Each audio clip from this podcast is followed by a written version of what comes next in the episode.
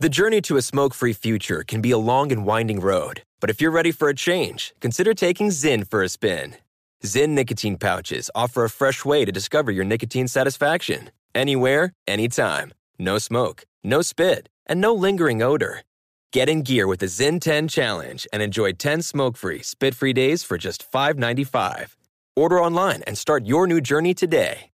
Warning this product contains nicotine. Nicotine is an addictive chemical. This is your moment, your time to shine, your comeback. You're ready for the next step in your career, and you want an education employers respect. So you're not just going back to school, you're coming back with Purdue Global. Backed by Purdue University, one of the nation's most respected public universities, Purdue Global is built for people who bring their life experience into the online classroom. Purdue Global, Purdue's online university for working adults. Start your comeback today at purdueglobal.edu. I'm Katya Adler, host of The Global Story. Over the last 25 years, I've covered conflicts in the Middle East, political and economic crises in Europe, drug cartels in Mexico. Now I'm covering the stories behind the news all over the world in conversation with those who break it. Join me Monday to Friday to find out what's happening, why, and what it all means. Follow the global story from the BBC wherever you listen to podcasts.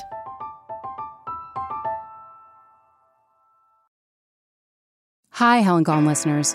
I was hoping we'd have a longer update for you today.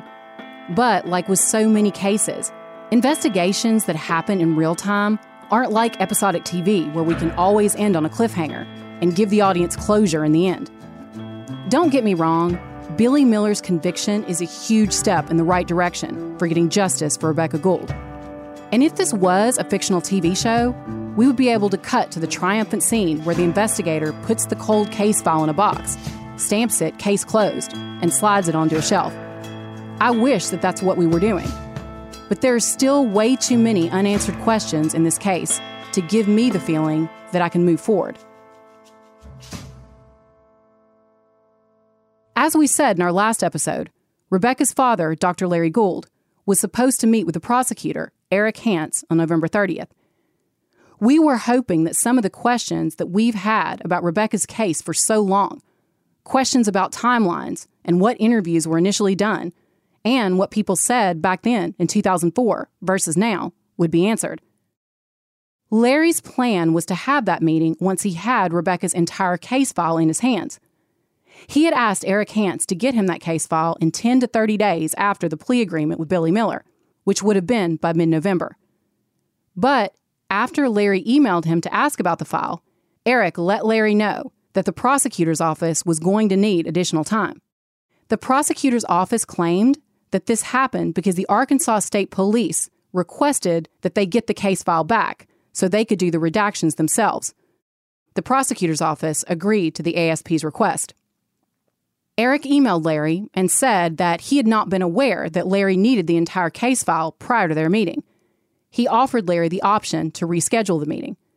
So Larry said that he would do that. He said he would prefer to wait and reschedule the meeting once he'd had time to go over all of the ASP's documentation of Rebecca's case. We will, of course, keep you posted as to when that meeting takes place. But honestly, I'm not even sure that meeting will happen now because Eric Hance is out of office on December 31st. And then Deputy PA Drew Smith will begin his term as the elected prosecutor on January 1st. So far, Larry says he has not heard anything about whether Drew would be willing to meet with him. So we'll just have to wait and see. In the meantime, I've made a Freedom of Information request for Rebecca's case file.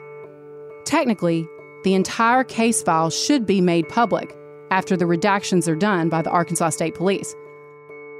The ASP told the prosecutor's office that this process should take around another two weeks, which, according to my math, means that the case file would be ready around December 19th, right before the holidays. As we've mentioned before, there are so many questions that we have about Billy's confession. I believe the case file could help answer a lot of those. The best way to confirm what happened to Rebecca is to go back to the original interviews with everyone, the ones that were done in 2004 we know this because when we did that with the police statements from Casey's friends, we were able to find out there were major discrepancies and holes in Casey's alibi.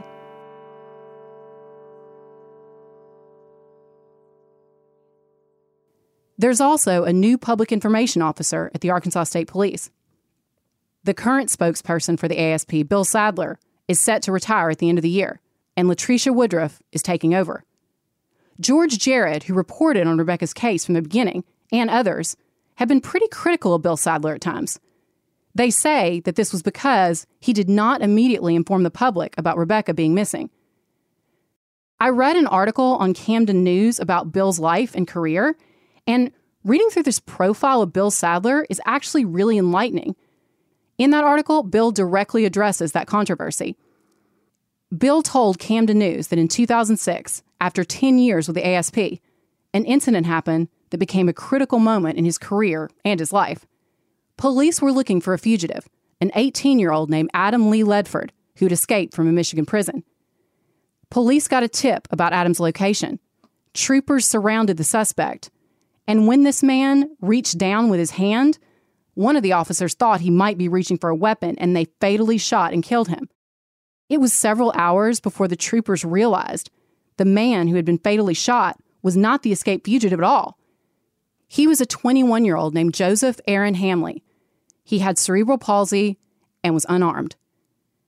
This was a hugely controversial incident in the Arkansas State Police, and they took a lot of criticism. Bill said that this fatal shooting really crystallized in his mind the importance of getting things right before releasing information to the public.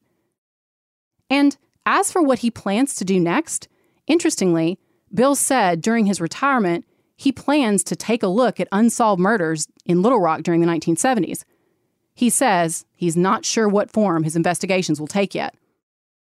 I actually have met Latricia Woodruff. I met her when I was called into that weird meeting back in 2018 with Mark Hollingsworth in Little Rock at the Arkansas State Police headquarters.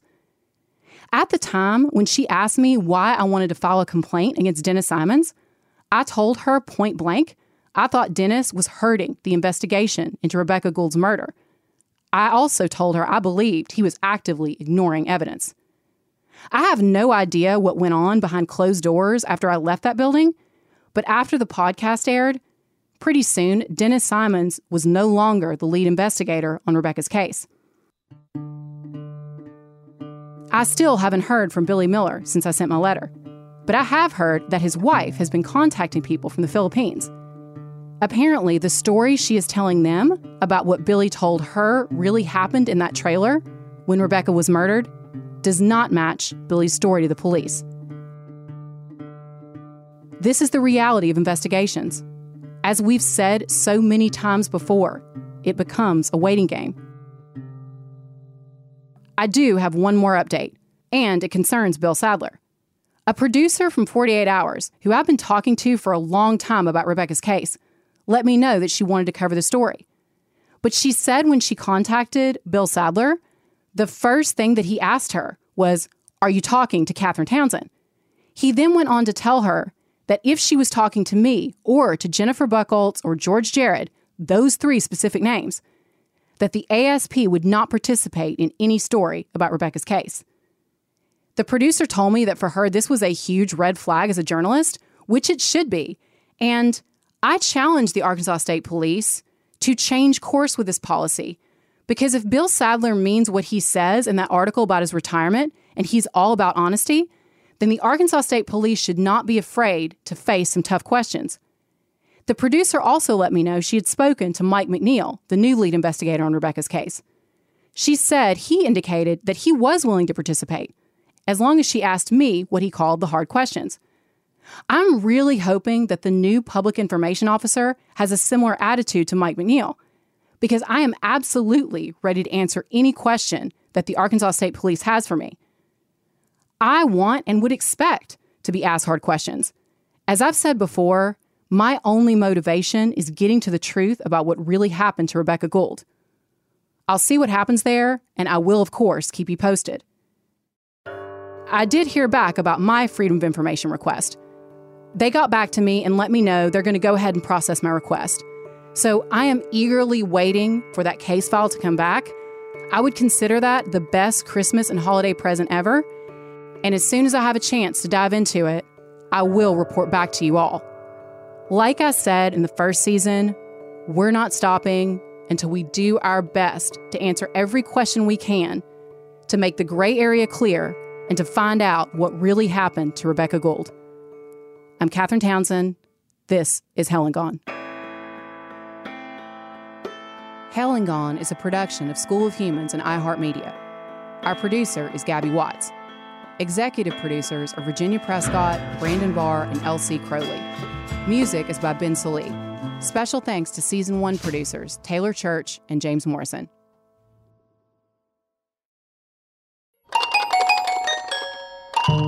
School of Humans.